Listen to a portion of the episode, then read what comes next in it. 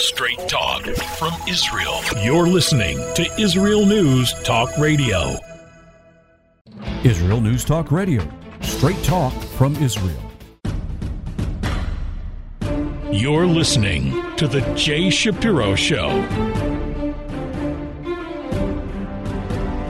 Hello again, you're back with Jay Shapiro. The uh, state of Israel is now in a crisis that's been going on for several months. One of the biggest, or perhaps we could say the worst crises in the 75 years of Israel's existence.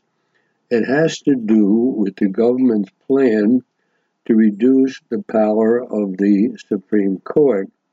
The Supreme Court has taken over, in the, during the past 20 years, has taken over a lot of power which is not in line with the distribution of power that exists in other countries. In America, you have an administrative branch, a legislative branch, a judicial branch. In Israel, you have a legislative branch, and the administrative branch is actually part of it. You have a coalition within the Knesset Israeli Congress, which forms a government.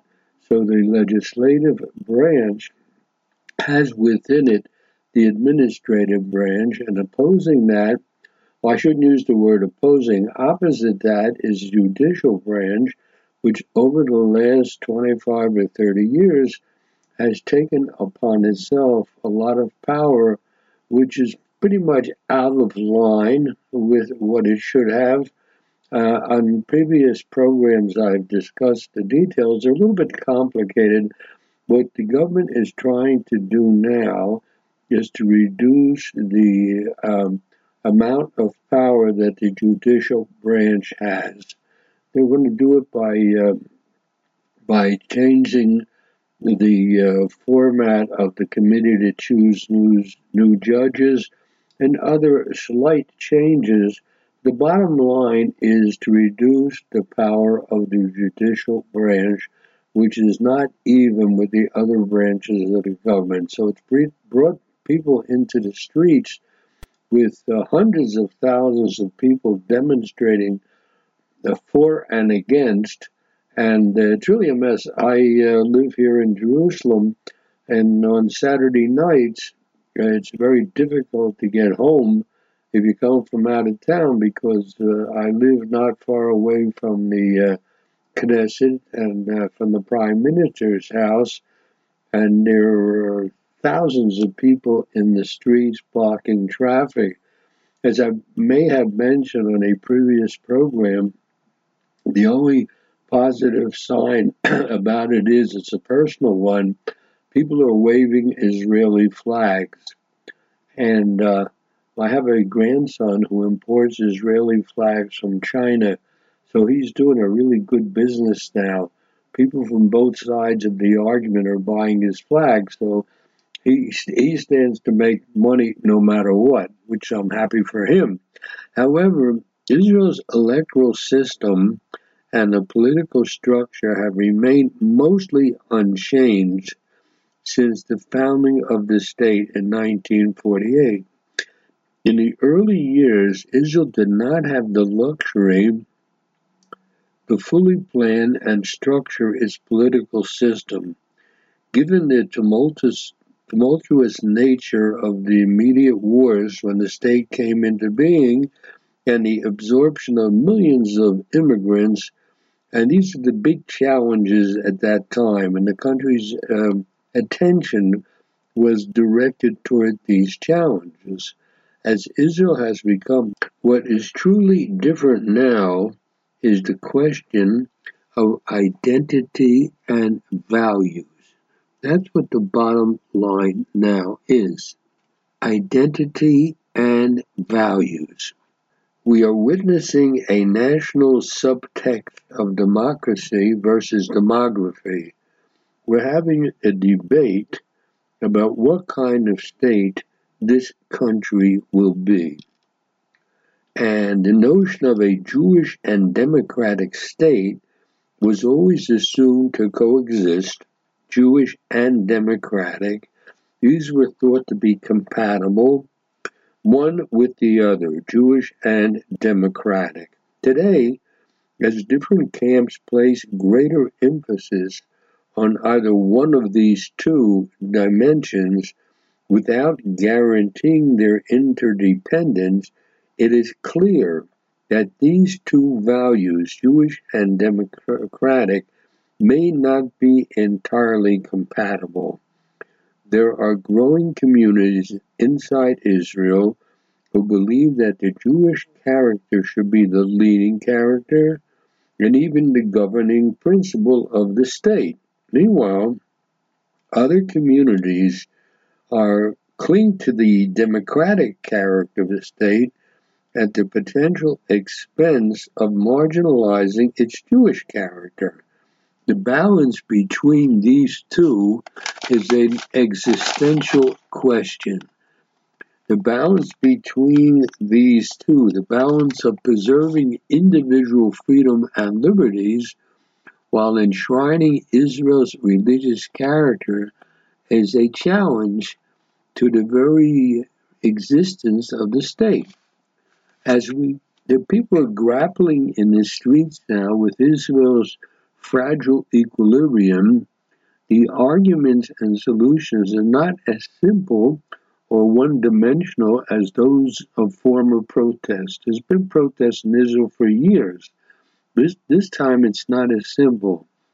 This new wave of protests has encouraged a new phenomenon when a lot of sacred cows, which seldom would have been discussed in the public arena, are now being slaughtered. The sacred cows are being slaughtered. As an example, really a sacred cow is reserve duty and defense of the country, which has till today been an unquestionable value. It's now being challenged. This unprecedented disobedience poses a grave physical danger to the state itself. Our enemies are cheering Israel's dysfunctionality. We have we must reconcile the price we are paying now and prepare for the ripple effects and consequences of these new challenges in the near future. There are people now, genuine heroes of the Israeli Defense Forces, who say they're not going to show up for reserve duty because they uh, disagree with the changes in uh, what's happening in the government. And by the way, I, I say as an aside that this, in a sense, uh, uh reflects a lack of something missing in the Israeli educational system, where real military heroes who have a history of defending the country are now saying they won't come to the defense of the country because of political differences. Something is wrong in the educational system of Israel that has brought this about, but that's a subject unto itself. The uh, this unprecedented disobedience, as I said, poses a grave physical danger to Israel. And we have to keep in mind, by the way, we're just shortly before the holiday of Passover. We will, fam- families will gather. Uh, it's a traditional. The first night of Passover is traditionally a family holiday, and people uh, read what's called the Haggadah, which is an ancient um, uh, literature, if you will, that we read on these nights and one of the questions we ask, how is this night different from all other nights? So we'll have to answer and that we were slaves once, they were free, which that's the standard answer. And now we have to ask ourselves, how are these protests different from all other protests? So we really have to answer that question. In every crisis, there's also an opportunity we can take a skeptical view of Israel's vitality and its uncertain future, or we can use this moment of crisis to offer hope for Jews inside and also outside of Israel. Jews around the world are looking at us. to see what's happening here. Now, the it's interesting. The a famed historian named Paul Johnson wrote of uh, something he called terrible problem for the Jews. And he said one of their greatest gifts was the critical faculty. Jews had always had it. It was the source of their rationality. But they were not only critical, they were perhaps above all self critical. Now, Israel essentially embraces this problem. The, the, this must be the most self critical state in history. Every action, every utterance must be scrutinized, explained, or apologized for. The Israeli Defense Force, which ensures that Israel will be there tomorrow, let alone a decade hence, hosts an army of lawyers that ensure that every action derives its legal basis in self defense. Israel's Supreme Court, which is among the most liberal courts in the world, is open to citizens and non citizens alike to petition at any time against government action or omission and remarkably bears over 10 years over 10,000 cases a year 10,000 cases a year the Jewish state Israel has created an industry of non-governmental organizations that are obsessively critical of Israel's actions or non actions. Now, this complex situation is compounded by Jews in the diaspora who feel the need to criticize the Jewish state because it ref- reflects a part of their own identity. The um, perhaps they wonder if they weren't so self-critical, would they not? Would they still be Jews? Or, but seriously, taken to the extreme, some Jews around the world feel that the need to distance themselves entirely from the Jewish state and to apologize for, apologize for its existence and its actions in the false notion that the actions of Jews of Israel as the Jewish state is the cause of anti Semitism elsewhere. So now, the proposed judicial reforms in Israel have generated significant and heated debates and deepened divisions among Israelis. And if that isn't schismatic enough between the diaspora and Israel, proponents of the reforms argue that they are necessary to address the imbalance of power between the judiciary and the other branches of government. And critics, on the other hand, argue that the changes would undermine the independence of the judiciary and weaken democratic institutions. So apparently, both sides are doing what they think is best for the country. This debate has unfortunately exposed fault lines within Israeli society that had the potential to undermine the country's social fabric if not addressed in a manner that promotes unity and understanding. What matters is not whether either or any side is right or wrong, or even that there are shades of gray. Israel's divided, and that's all that counts. Terribly divided. It is division, the division itself, not the reasons for the division, that needs our individual attention undivided. Israel is splintering for solely ba- bad reasons. There are competing visions of its future that need to be fused together. Political schisms are appearing in the culture, business, and even in the defense established of Israel establishment, which is dangerous. Jewish factionalism is fighting itself over nuanced interpretations of how to promote or protect a Jewish and democratic state. This instability within Israel is being exploited by Israel's enemies politically and militarily. Now, while these Israel fights with itself, an enemy far greater lethal, and more dangerous than the ancient Romans is assembling at the gates. A former national security advisor named Meir Ben Shabbat quotes an analysis from an enemy of Israel in the Lebanese news channels. It says it is true that Israel enjoys military power and considerable economic strength, but the importance and value of these pale into insignificance in view of the weaknesses and the escalating internal conflict and polarization. That is what a Lebanese newspaper is saying about Israel. It's imperative, therefore, that Israelis recognize the importance of unity and strive to bridge the divides that have emerged as a result of this very vociferous debate now over the last couple of months. Our nation, Israel, must engage in open uh, and honest dialogue where all perspectives are heard and respected in order to find a compromise that will strengthen the country's democratic institutions while addressing the concerns of those who advocate for change.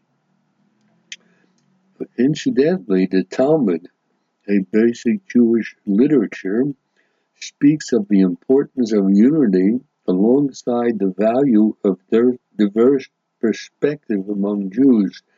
The Talmud says that two make a court and three make a city.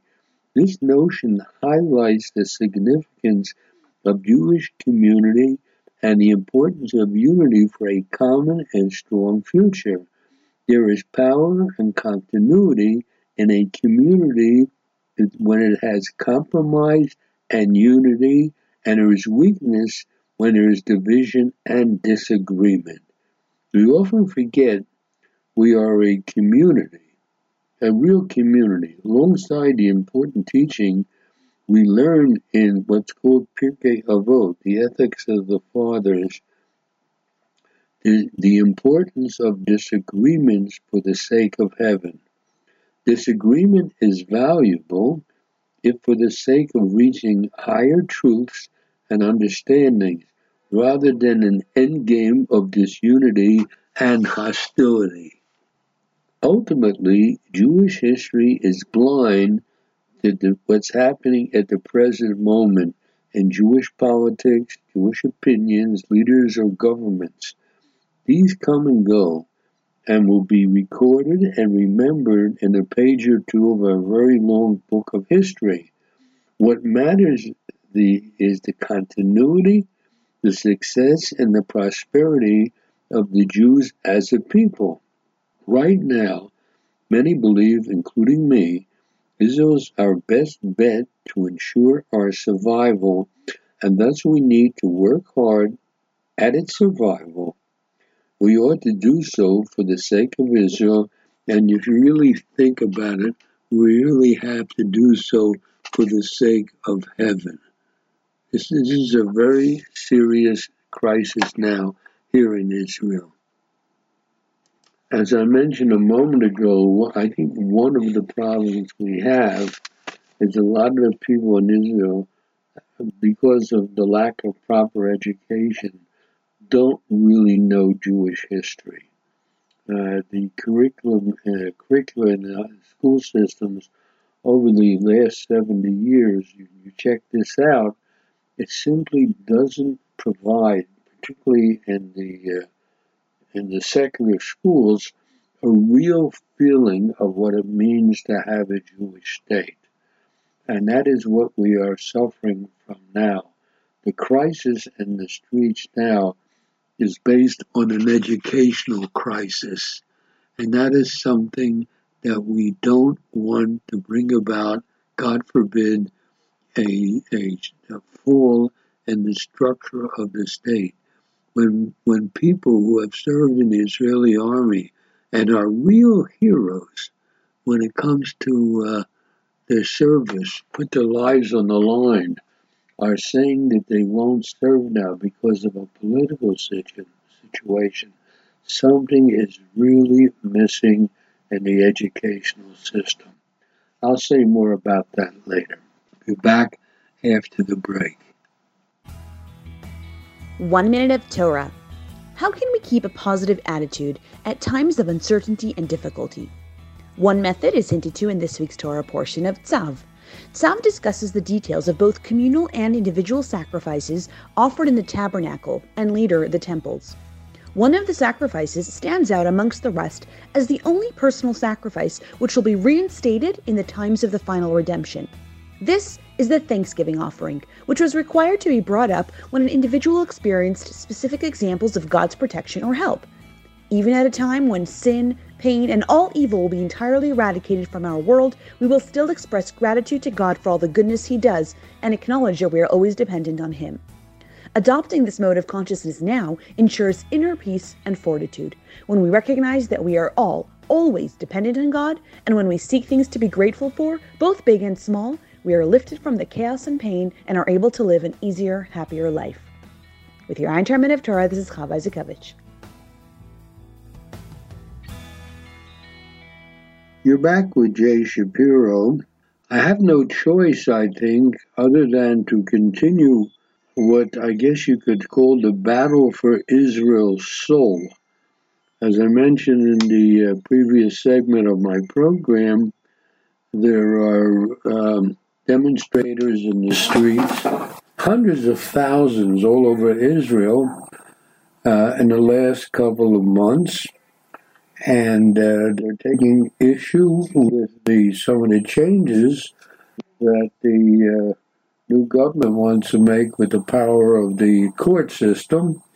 And again, uh, as I said before, I don't want to go into details, but the bottom line is uh, that the the court today has a power which is pretty much out of line with the other portions of the government. And the new government that took office two months ago wants to limit that power. It Doesn't want to do away with the power of the Supreme Court. He simply wants to limit it. I'm sure a lot of the people who are demonstrating do not know the details of what they're demonstrating about, but that's immaterial. Now, the David Friedman is a former American ambassador to Israel under the Trump administration and he wrote an article and he spoke on the radio recently. And I'd like to quote some of, or paraphrase some of what he said because he, it's, it's important. He's a thinker and he loves Israel and represented the United States here during a, a very interesting period when Israel made agreements with a number of Middle Eastern states, and he was involved. So he knows pretty much what's going on in Israel. And as I said, he's an obvious lover of Israel. And he says that the situation in Israel is dire. It re- requires bu- brutal honesty. The is- issue isn't judicial which is a very highly complex and technical issue about which most of the country sees a need for some correction. That's something I agree with. As it isn't about democracy insofar as Israel remain a democracy regardless of the outcome of this uh, conflict. If anything, the fight is over the effects of democracy given the democratic and political shifts that have taken place over the past generation. This was bound to happen sooner or later. The judicial reforms are triggering strongly held views over a larger and more fundamental issue what it means to be a Jewish state. It is at the core how, of how Israelis see themselves, how they see their Jewishness, and this how they see Israel. Israel's founders were mostly secular, and they saw Judaism as a nationality, a people on the losing end of history, reborn after almost 2,000 years of dispersion. In early days of the state, the Orthodox were a small minority obsessed with rebuilding the great European centers of Jewish learning that were destroyed in the Holocaust. Now, David Ben Gurion, Israel's first prime minister, gave them the opportunity to do so free of the obligation of military service. In other words, the the rabbis in Bnei Brak, famous rabbis, Ben Gurion sat down with them and they argued and he agreed that the loss of Jewish centers of learning in the diaspora in Europe had to be replaced, and therefore there should be people who are full time students of Jewish law and of Talmud, for example, and these people will be free from army service because their their time would be devoted devoted to re, to reinstituting and relearning Jewish law, Jewish history, Talmud, and things of that nature. Ben Gurion agreed. Okay, at that time, the number of people involved in full time learning was something like 400 people. Now, in the years that followed, both sides performed spectacularly at their chosen task. Secular Israelis, uh, along with some who were religious, created a powerful army, magnificent institutions of higher learning, and a robust economy. And the ultra Orthodox established yeshivot, academies of Jewish learning of size and substance that even exceeded the great institutions of Europe that were destroyed during the Second World War. Now, most Israelis recognize the contribution of all Israeli citizens and the importance of both a national defense and Torah learning. And a new demographic emerged of religious Zionists who studied Jewish texts and served in the army as well, many in an exemplary fashion. And my own family, for example, uh, my sons have served in the army, and my grandsons are served or are serving in the army, even though they were yeshiva students and had a religious education but serving in the army is important because of the defense of the Jewish state. By the way, two of my grandchildren are right at this moment, one a uh, female, one a male, are both uh, majors in the Israeli army. I always get a kick out of that. I always tell uh, my granddaughter that the highest position I rose in the Israeli army after I came to live here 53 years ago, I was drafted and I rose to the position of corporal. Now I have grandchildren who were majors in the army. So, over time, two things drifted out of balance. As Israel's voters moved steadily to the right, which they did, the ultra Orthodox, with many married couples each having 10 or more children, became a major, major demographic and political force, controlling about 15% of Israeli parliament and exerting enormous influence in coalition negotiations. Now, you can argue, as I have, that when these religious parties uh, make agreements to join a coalition, they pretty much look out for themselves. And in order to get them into the coalition, the major parties like Likud have to give into their demands. Now, and the secular left community is no longer a majority and shrinking rapidly in relative size and political power. Nonetheless, retain their influence and control through the Israeli Supreme Court. Under the leadership of the Supreme Court Chief Justice Aaron Barak, The court's power was reinterpreted to have the ultimate say over the nation's laws, untethered to a constitution or other limiting jurisprudence. Israel does not have a constitution. And over the last 25 or 30 years, as I've mentioned before, Aharon Barak, the head of the Supreme Court, gave the court power out of proportion to the other branches of government. So perhaps the greatest sign of a serious rift between the secular and religious came when the Israeli government negotiated as a, a resolution with the ultra Orthodox community for limited exemptions from military service, which was at the time a practical solution endorsed by many people in the military, as I mentioned.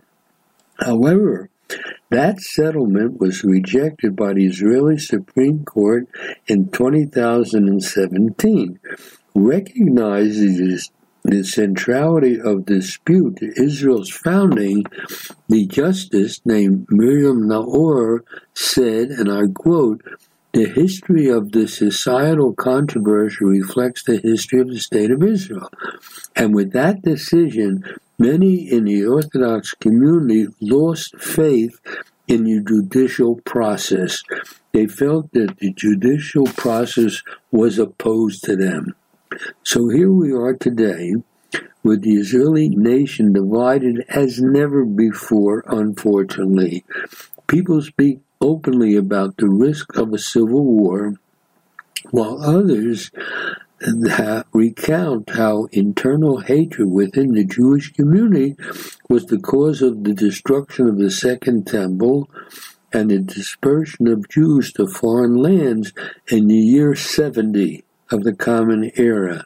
And many note as Israel approaches its 75th anniversary in a couple months that it has exceeded by only two years the longest prior period in which the Jewish people controlled the entire land of Israel from its capital in Jerusalem.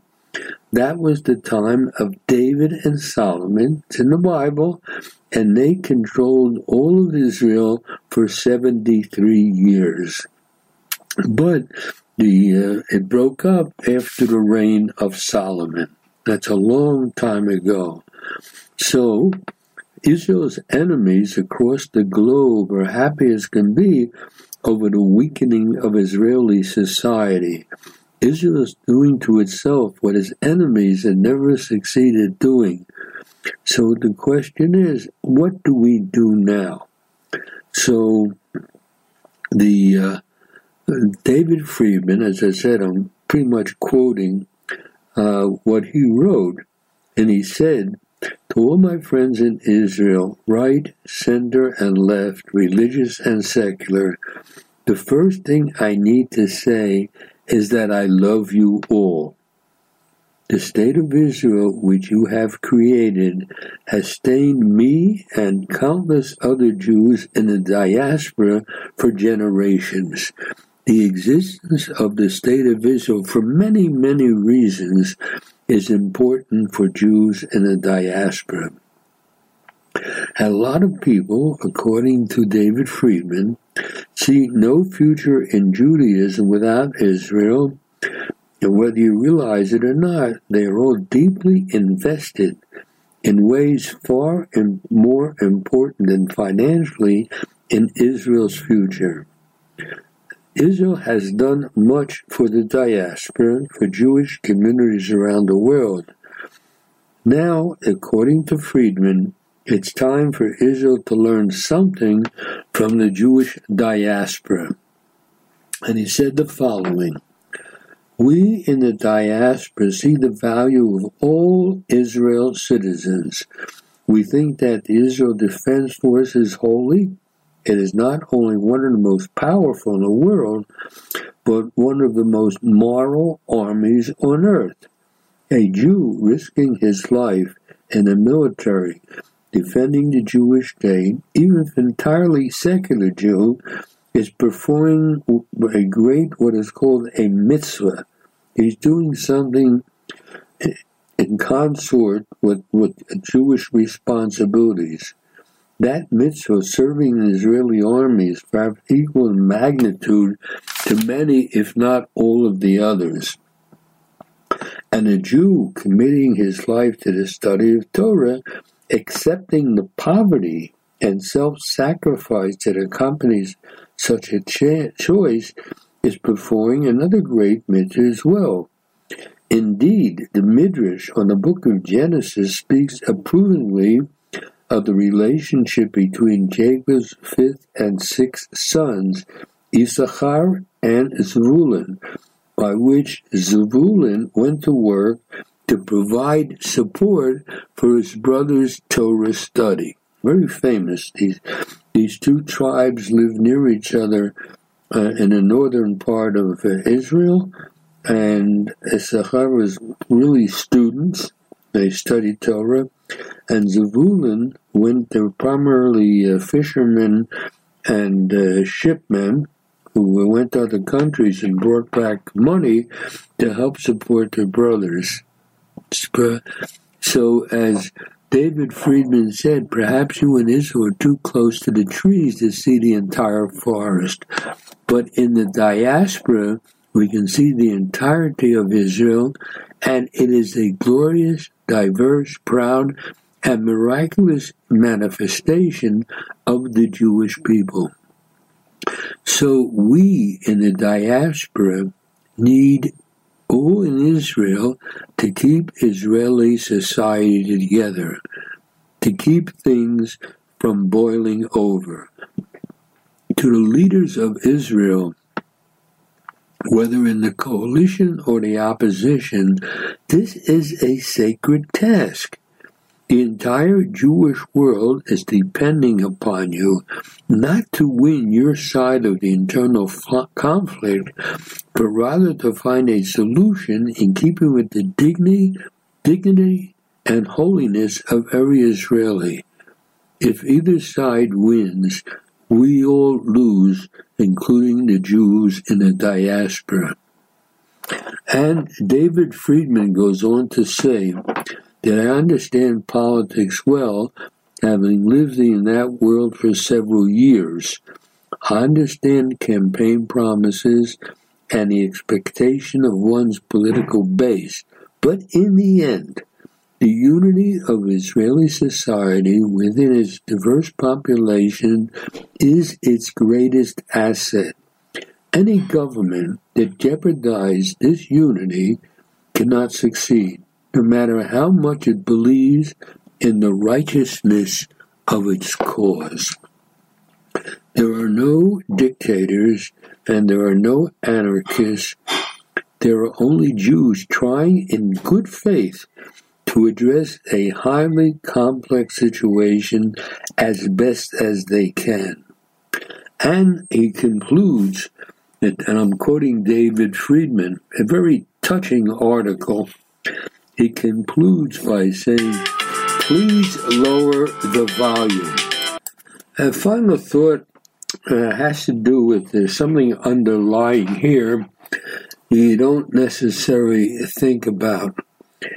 One of the subtexts of the current political crisis in Israel is the apparent struggle between, on one side, the Ashkenazi privileged elite hanging on to its final bastion of power, namely the Supreme Court, that is one side, and on the other, those who have been the targets of the courts for decades, principally people we call Mizrahim, Jews from the eastern parts of the Jewish world, from Iraq, from Persia, from North Africa, and also settlers and Haredim, ultra-Orthodox, and those living in the periphery in Israel. This is classic identity politics, and it, it's really very serious. There are cate- there are leftist privileged elite, and, uh, and on the other hand, there are common people. And this is part of the struggle we see with the Supreme Court is the struggle between two parts of Israel. Those who are essentially the elite and those who feel they've been suffering because of the power of the elite. That, that is a subtext, subtext to the fight that's going on now. People really don't like to talk about it. I look in the newspapers to see the context of the argument, and you re- very rarely uh, see anything about the fact that the struggle between the privileged elite, who their power is primarily in the Supreme Court, and the others. That's a subtext of what's happening here, and perhaps there'll be more in the papers and on the radio and television about it, and I'll gather that kind of information for the listeners. So uh, I'll be back after the break. Warning. Take cover. The Jewish Truth Bomb is here. The show that will explode all the false narratives and fake news. Join host Lenny Goldberg each week as he wires the news together and detonates it through biblical verses that will deliver a shockwave that will blow you away. Don't miss it. The Jewish Truth Bomb every Monday. Want real answers to the big questions of life? Who am I? Why am I here? How can I find lasting happiness? If God is good, why is the world so bad? Don't miss Soul Talk with Rabbi David Aaron, revealing, inspiring, empowering. Thursdays on Israel News Talk Radio. Hi, this is Jay Shapiro again. Uh, I am recording this portion of the program on Tuesday, the uh, 28th of the month of March. And the reason I'm telling you this uh, date is because of what happened yesterday. And I, uh, by the time this program is uh, actually broadcast, other things will have happened but I want to essentially bring the listeners up to date as things are happening. Yesterday, Monday, there were all kinds of demonstrations in the city of Jerusalem and other cities in Israel. Uh, I had to meet my wife downtown Jerusalem. Uh, a bus trip, which generally takes the order of 10 minutes, it took me over an hour to get there because of the demonstrators in the streets. Uh, the same thing was true on the way home. Now, I should say, uh, as far as the demonstrators are concerned, they're generally in a good mood. Myself, uh, I years ago attended all kind of demonstrations, particularly against kicking the Jews out of the uh, Gaza Strip area, and uh, people don't get violent. As a matter of fact, as I may have mentioned previously, it's an occasion to get together with your friends from other parts of the country who agree with you politically, and you never get a chance to get together and see them. So you go to demonstrations and uh, you get a chance to see your old friends. At any rate, yesterday was a little bit different because yesterday, Arnon Bar David, the head of the Histadrut Labor Federation, announced a far reaching labor strike as part of the opposition to the government's proposed judicial reform. The Histadrut was joined by the nation's healthcare providers, universities, local governments, and some major business owners including, including at, least, at least two major shopping malls. Minutes after the declaration they're going to close, the Israel Airports Authority closed Ben Gurion Airport for the, to departures and in effect grinding civilian air traffic to a halt. Now, it's interesting. The head of the labor union, the Histadrut, uh, is the head of an organization that has members of all forms, of all political alliances, and all kind of political and religious beliefs. And he decided that the Histadrut was take these steps to cl- essentially close up parts of the country, despite the fact that many of the members of Histadrut would disagree with him. So there was a lot of dictatorship involved, I think, in the closing down of the various government um, uh, authorities. And this brings up uh, something that happened years ago. Uh, by the way, one of the things that happened uh, on Monday night was the heads of the Israeli police in Tel Aviv marched and led anti these demo- these protesters on the main highway in Tel Aviv. Instead of stopping them and arresting them, the police many of the police joined them in closing a major highway. And as I said, heads of universities, hospital directors, worker unions are uh, are closed the country uh, because unless the law to neuter the veto power of Supreme Court judges is stopped. Now, I want everyone to take a moment and think of what happened, what uh, th- something that I myself was involved in. Involved in. The, the, back in the year 2005, the right and the religious protested in the streets against the Gaza disengagement and expulsion plan, which, by the way, of course, turned out to be disastrous. Now, at that time, the legal establishment announced that anyone who blocks a road is considered a, tre- a, a traitor according to the law. They arrested 13 year old teen- teen- teenagers and threw them into jail I remember this, uh, and calling for these teenagers to be re educated. They stopped buses on the roads that could not even succeed in getting to the protest. I myself was on a bus going to a protest. protest. I think it was in Jerusalem. The police stopped the bus.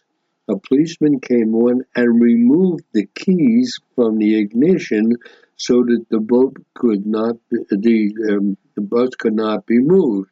They arrested people who uh, planned to block roads, locked them up for months until after the Gaza explosion was finished.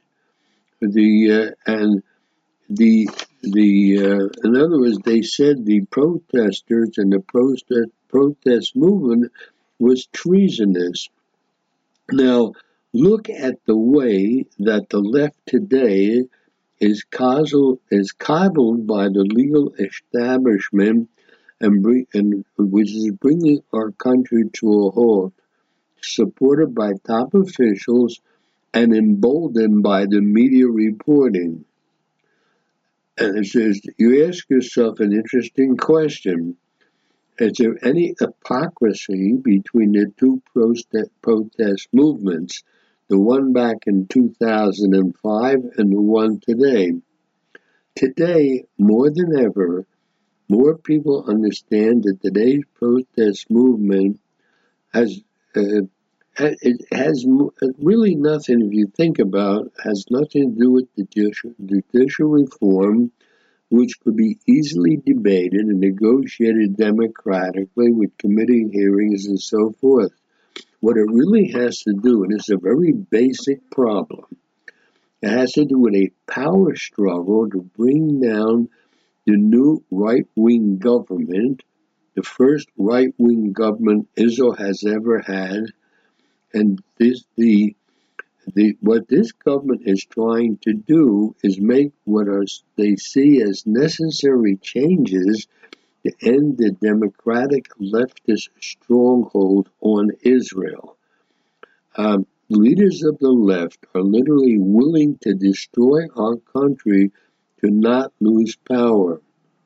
They want to destroy the army, the economy, uh, and not even listen to orders to uh, um, to attack like the police did in Tel Aviv and they're even shutting down hospitals. What you have here is action by the anti democratic political left and their literal terror activities, and they are essentially are attacking right wing and center oriented Jews who have been brainwashed by their campaign and misinformation. This is a very serious thing. One of the most serious things that happened in this country since the country was founded.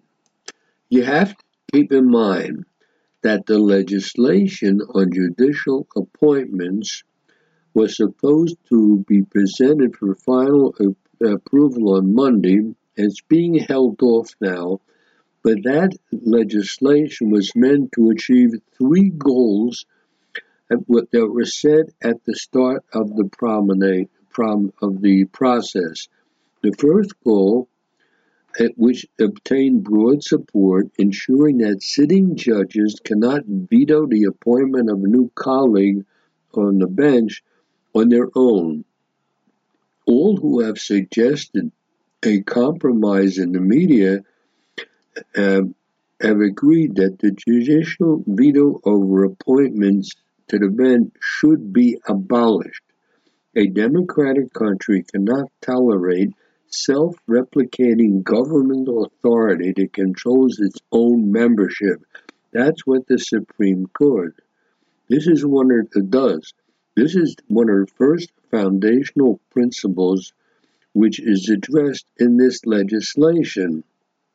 Now, the second uh, principle is ensuring that representatives of the people have a meaningful voice in judicial appointments by stopping the unprecedented and unparalleled judicial appointment procedure in which the representatives of the people, including coalition oppose and opposition together, are in the minority, and the judges who choose the new judges are in the majority. I know that a lot of this may be somewhat complicated to the listeners who don't know the details, but the way it is now, new judges are chosen by a committee in which the majority are sitting judges already, and they, they essentially monopolize who is chosen. So the current judicial appointment mechanism enables an unelected legal bloc to appoint all Israeli judges in the lower courts. This is the case even all, if all the democratically elected officials on the committee claim that the decision is erroneous or that the candidate is not suitable for the position because sitting judges on the committee have the majority to choose the new judges. The Jewish traditional sources teach us that no public servant should be appointed without the public's consent. Yet today, in Israel, Judges can be appointed even if all the elected officials oppose their appointment. And the idea now is to end this um, monopoly by the judges to, to choose other judges. The, the, now what they want to propose is that, that eight members of the committee that chooses the new judges are from the political branches of the government. So the, the bill represents an obligation to govern in the interest of all Israeli citizens, not simply for the specific interests of the coalition, or, or, but rather that the court chooses now its own members.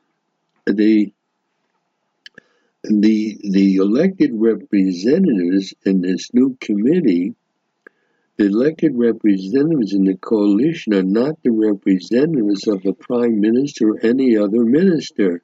They're representatives of the people, dem- democratically elected to their positions. Whatever their ideological uh, affiliation, or political agenda, the prefer- preferences of the majority on the committee will be expressed in the Supreme Court as well as in the lower courts. And the and that's very important. The uh, the idea is not essentially it's only part of the bill uh, that's under discussion that the idea is to keep judges from reproducing themselves the what you essentially have is an anti-democratic political left. It would be a leftist coup, coup with literal. The media is not reporting proper properly. The the the what you see now is that I think the true left has exposed their absolute authority that they want so now there'll be more support than ever to replace them. It's a slow pro- pro- uh, process, but the anti Jewish political left leadership has used essentially its doomsday weapon, and everyone, everyone uh, appeasing it now will not end their terror campaign. The uh, the anti-Jewish left leadership won't be able to uh, to replace them. Uh, everybody involved here, they're all good people. The, uh, the, the, the people who want to see the country progress. The, it's interesting, you can ask yourself, what good are elections?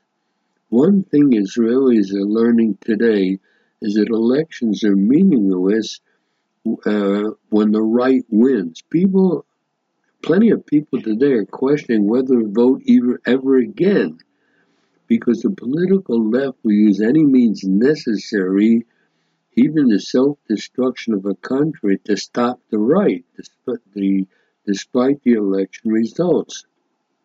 Now, obviously, I believe we have to keep on voting until we have the right leadership and make the necessary changes and overcome the absolute duplicity and hypocrisy of the left. That day will come.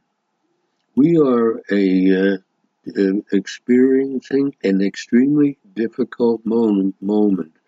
The tremendous hypocrisy with political left. The uh, they're being told in the media day in and day out the media has been screaming about religious coercion for decades, and uh, there's been all kind of anti-Jewish progressive agenda being passed in the country. The uh, it's a it's a tough it, things. It's a very difficult time. There's no uh, there's no doubt about it. But I think the the the bottom line, which I'm, i want the uh, listeners to uh, understand, as I understand it, that the bill that they're trying to pass in the Knesset now is to take away the absolute power of the court judges to choose who's going to follow them. And the people, the uh, a lot of propaganda, and, and as I said, there are strikes all over the country. And I think I really believe that most of the people simply don't understand the issue, the issues that are at stake here. Again, the bottom line is to do away with the absolute power of the Supreme Court. In other countries, take for example the United States, the Supreme Court is one branch of the government chosen. The procedure requires the executive branch to choose the judge, name the judge, and then the legislative branch to approve the judge. And there are obviously cases on record where the executive branch has chosen someone to be a judge, and the, uh, the legislative branch has not approved it. Some of the cases are very famous, by the way. But the bottom line is there is a separation of powers that allows each branch of the government to have a certain amount of power, but not to have a monopoly on power. The problem in Israel, because Israel, doesn't have a legislative and uh, uh, administrative branch, essentially the administrative branch is part of the legislative branch. That's a, that's a problem in and of itself. Uh, I think the solution to that, one of the uh, possible solutions, and to reduce the power of the political parties, is to have is to have local elections. What I mean is the way the situation in Israel is today. Uh, when you go to the uh, to vote for the for the uh, Knesset, for the legislative branch, you do not have a local re- representative for whom you vote. You have to vote for a party list, and uh, each party puts up a number, sometimes up to 120, which corresponds to the number of seats in the Knesset. And a, a party gets the number of members Knesset depending on the percentages of the vote that they get. So there are a lot of problems with that with that system, obvious problems with that system. But the bottom line now, and the issue we're facing now, is to uh, the, the problem of, uh, of representation. That's that's a problem unto itself. But the issue now now being discussed and debated is the strength of the Supreme Court compared to the other uh, branches of the government. And that is the issue for which there are demonstrations and so forth and so on. So apparently what's happening now, there's been an agreement not to push forward the legislation to reduce the power of the Supreme Court until after the Passover, the Pesach holidays. This is a bad time of the year for to go into the streets and demonstrate. This is a holiday time. It's a holy holy day time. It's a time that people look forward to all year. It includes the Passover holiday. It includes Memorial Day. It includes Israel Independence Day. And the worst possible thing right now is to have dissension over this period of the year, which is generally a joyous and serious period. I'll be back after the break. You've come to the best station for hot news and sizzling commentary. אתם מקשיבים ל-Israel News Talk Radio.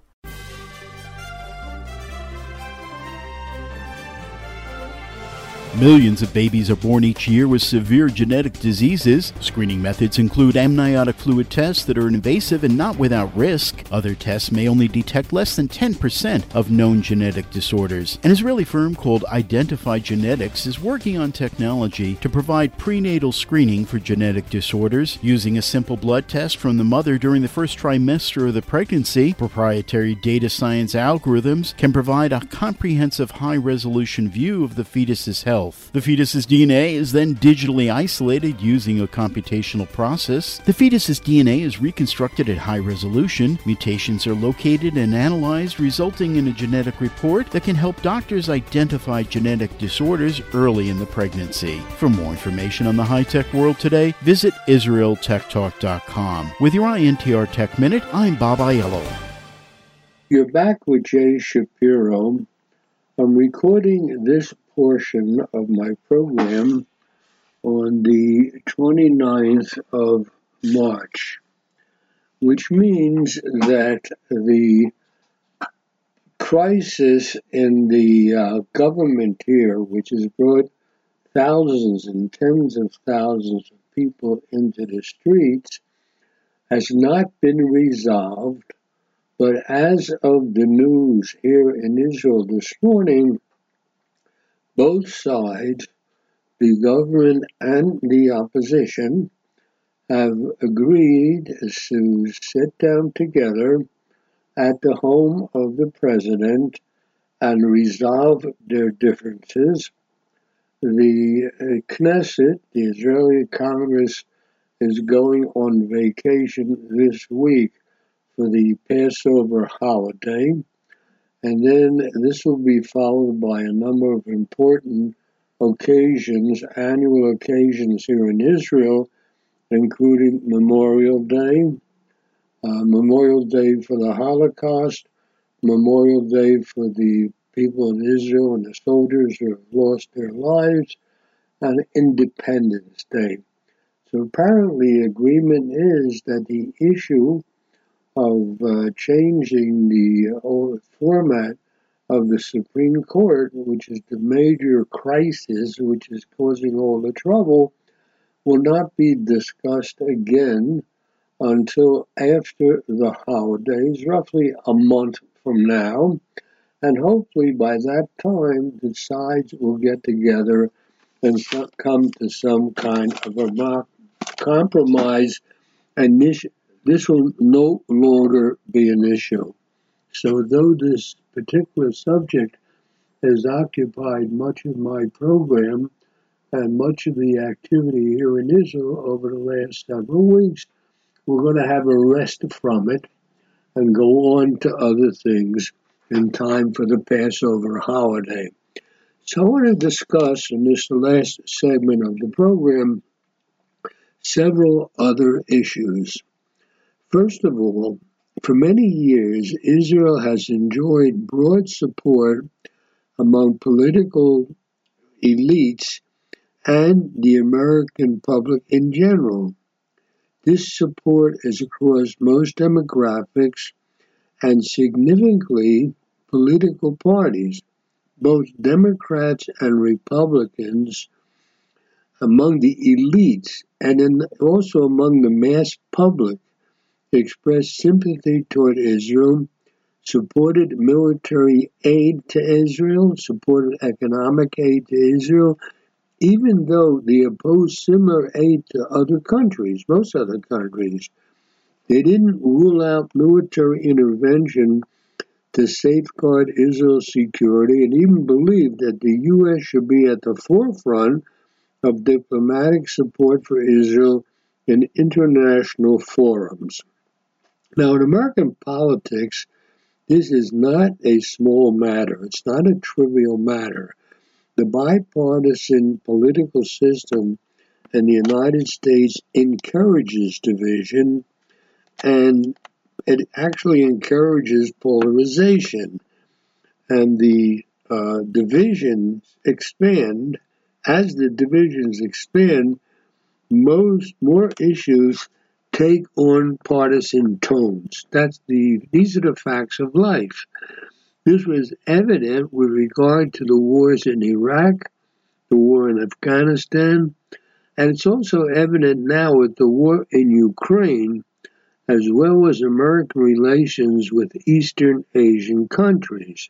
Now, what happens is, as soon as one party takes a clear stance on a specific issue, it, it, appears that the other party takes the opposite stance. And this practice strengthens the political compliance of elected officials to the will of the people.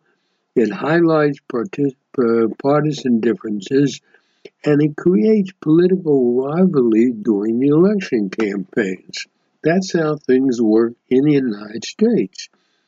Now, what Israel has been able to do Israel has managed over the years to maintain war relationship, warm relationships with both the Democrats and the Republicans due to an understanding of the importance of keeping Israel a nonpartisan issue.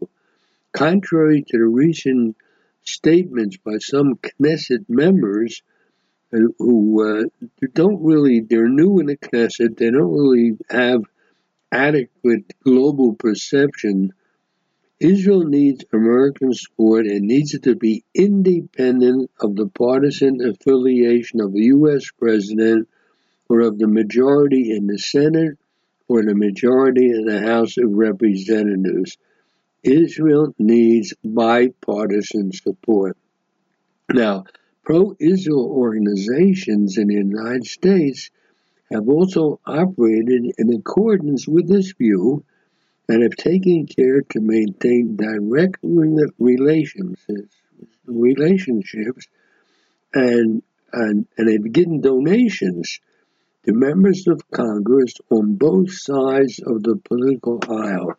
They, they give both to Democrats and to Republicans. They're very careful to do this. Now, in recent years, mainly during Netanyahu's premiership, the commitment to this interest has somewhat eroded. The Prime Minister, our Prime Minister, expressed explicit support for Republican candidates. He scorned U.S. President Barack Obama when he came to pitch both houses of Congress against the nuclear treaty with Iran. Now, the nuclear treaty with Iran was Obama's flag, flagship foreign policy, and our prime minister was invited and spoke to Congress against what the American president did. He hesitated to congratulate President Joe Biden for his election in 2020 when his friend, the outgoing president Donald Trump, questioned the election results. Now, in the last 20 years, Israel has acted, or I should say, our prime minister has acted in a way that has undermined bipartisan support for Israel. Israel kept expanding settlements despite re- repeated calls by Democratic leaders to halt construction of settlements. Israel agreed to a request by the Trump administration to refuse entry into Israel of a Democratic member of Congress. Israel has changed its democratic identity with the enactment of the Basic Law designating Israel as the nation state of the Jewish people, because this, in the eyes of many, has relegated Arabs in uh, Israel's Arab population to the status of second grade citizens. Now, you can argue about this. Some were in favor and some were not. Israel has repeatedly emphasized Jewish religious elements in the public sphere, thereby clearly violating the freedoms of faith, expression, and, and, and movement. Measures such as these are antithetical to basic democratic values and make cooperation with the United States difficult. Those steps that are taken by Israel are unique to Israel because it is the nation state of the Jewish people, and some of the steps that Israel has taken don't sit well uh, with the members of the American Congress. So it, the uh, Right now, for example, something which I personally are, am opposed to, one of the religious parties that's part of the coalition is trying to push through uh, laws to separate men and women in public places. Something which, by the way, I don't think will pass, something which I personally am opposed to. So the uh, now, I'll give you another one, which which uh, I have. I also have a position on. They want to call the inspection of call for the inspection of handbag handbags upon entering hospitals to ensure that they don't contain leavened foodstuff, what's called chametz, during Passover. The uh, so the, there are things happening here that are being pushed by the religious parties that don't sit well with the American public or with the American Congress. Now, one of the foundations of the special relationship between Israel and the United States is what we call shared values. When the shared values are in doubt, this relationship between Israel and the United States will suffer. Now, these issues are fixable. There, but there's a lot, according to some people, that there is a much more worrying process that cannot be easily rectified, and that is the, the withdrawal, pretty much, of the Democratic Party from its support and sympathy for Israel. A research group called the American Public Opinion toward Israel. It's called APOI. It's based at Reichman University near Tel Aviv, is tracking trends in the American public since the founding of Israel. Their data clearly shows that over the last 20 years, there's been a gradual shift in public opinion regarding Israel from bipartisan support to now what is decidedly partisan support.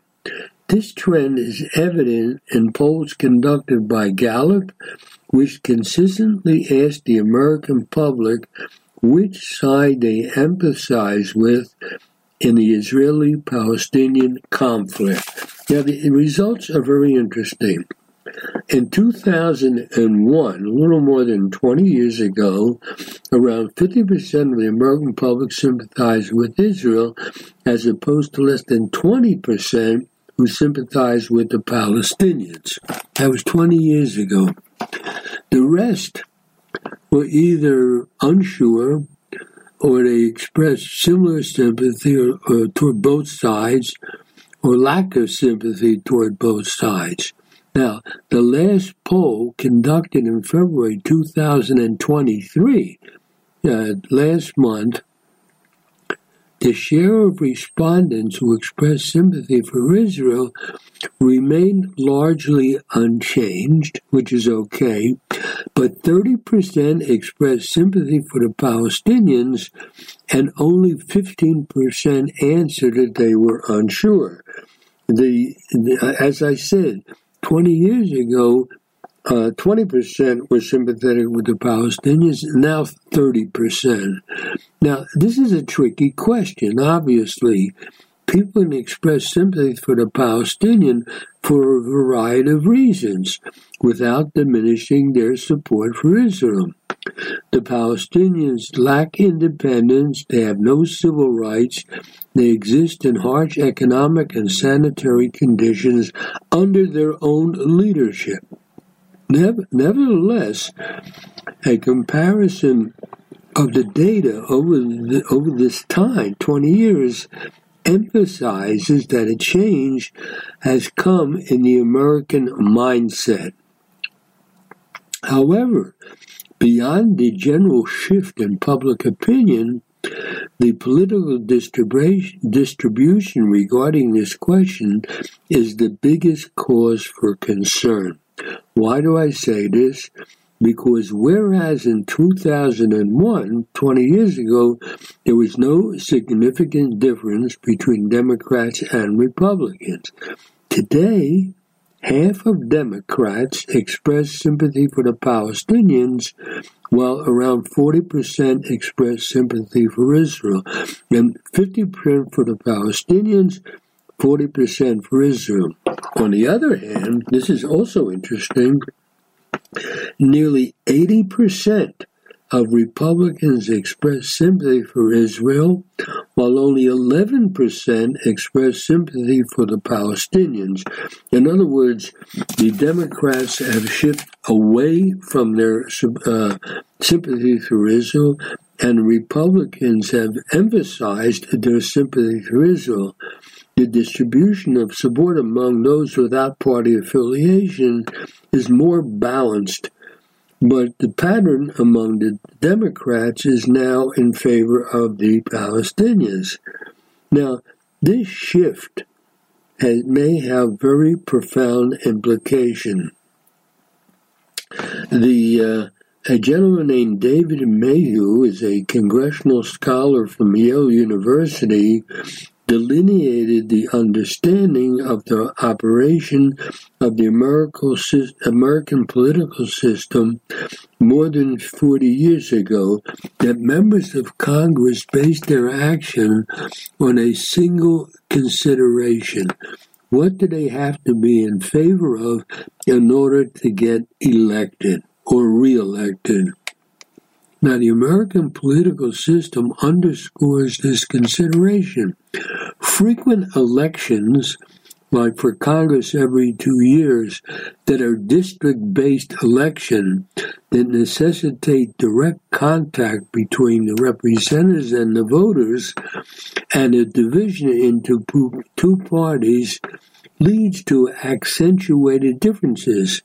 The fact that Democrats and Republicans hold clear views with regard to Israel the Democrats now sympathize more with the Palestinians and Republicans more with Israel, pressurizes members of Congress to act in accordance with public opinion.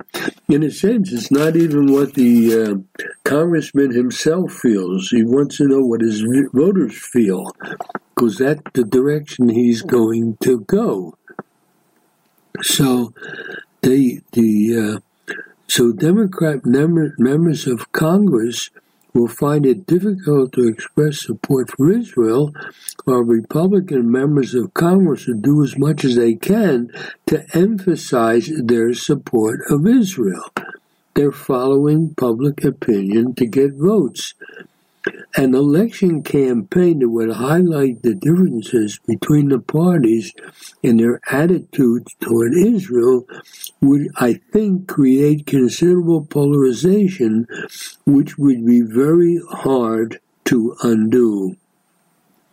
Now, Israeli leaders, when they go to the States, they have to be accepted in the United States due to their official capacity not to what parties they belong to.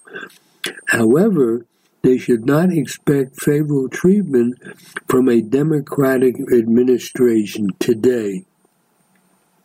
Now, Israelis should get used to the fact that American support for Israel is contingent on the political affiliation of the president and the majority in Congress. These are the facts of life. Several members of the Israeli government uh, went to the States were not invited to speak even by a number of Jewish organizations because they didn't uh, agree with their policies here in Israel. I think these Jewish organizations made a mistake because as far they're far from Israel, they don't know what's really happening here on a day-to-day basis, although many many claim they do. But it's only fair for American leadership, and particularly American Jewish leadership, to hear the members of the Israeli Knesset when they come to the United States, whether they agree with them or not, they have to hear and try to understand their positions. Now, this has not been happening since our new government took office several months ago. This is a very serious problem. So, to sum it up, we have two problems here. We have a demo- Democratic Party which is pro, less pro Israel than it used to be. And we have a Jewish leadership in the United States which is not opening to listening to people here in the Israeli Knesset with whom they disagree. These are two pro- problems one a general problem, and one, I guess, a, you call it a Jewish problem, but these Jewish leaders will uh, also represent Israel to the American public and to the American Congress. So we have a situation now that is very much more problematical than it's been in the near, in the past, in the recent past. So that's sort of a my bottom line summary of the situation. Uh, I don't want to be totally neg- negative. I'm just trying to say that things are not as good now in the American public and the American politics for Israel as they were 20 years ago. So let's see how that will be handled. Again, thanks for, night, for listening. For those who celebrate Passover, happy Passover. Be well until next time.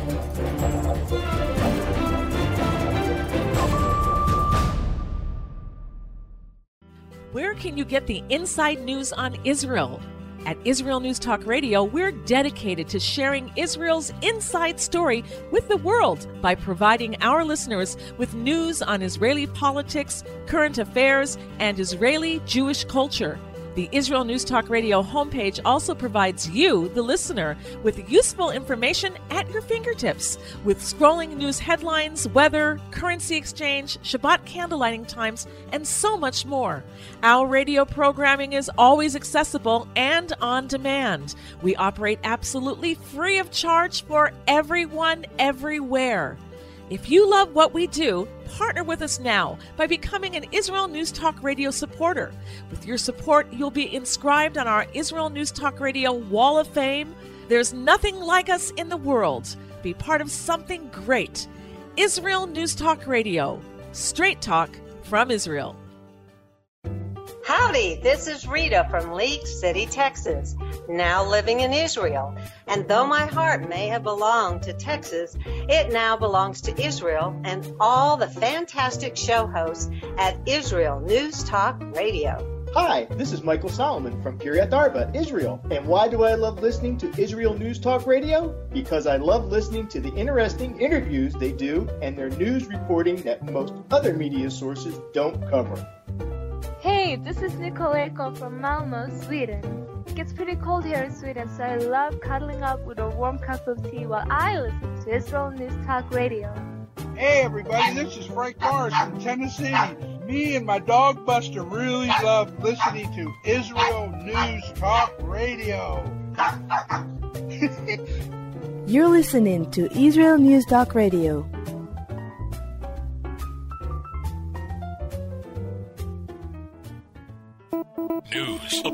And more. You're listening to Israel News Talk Radio.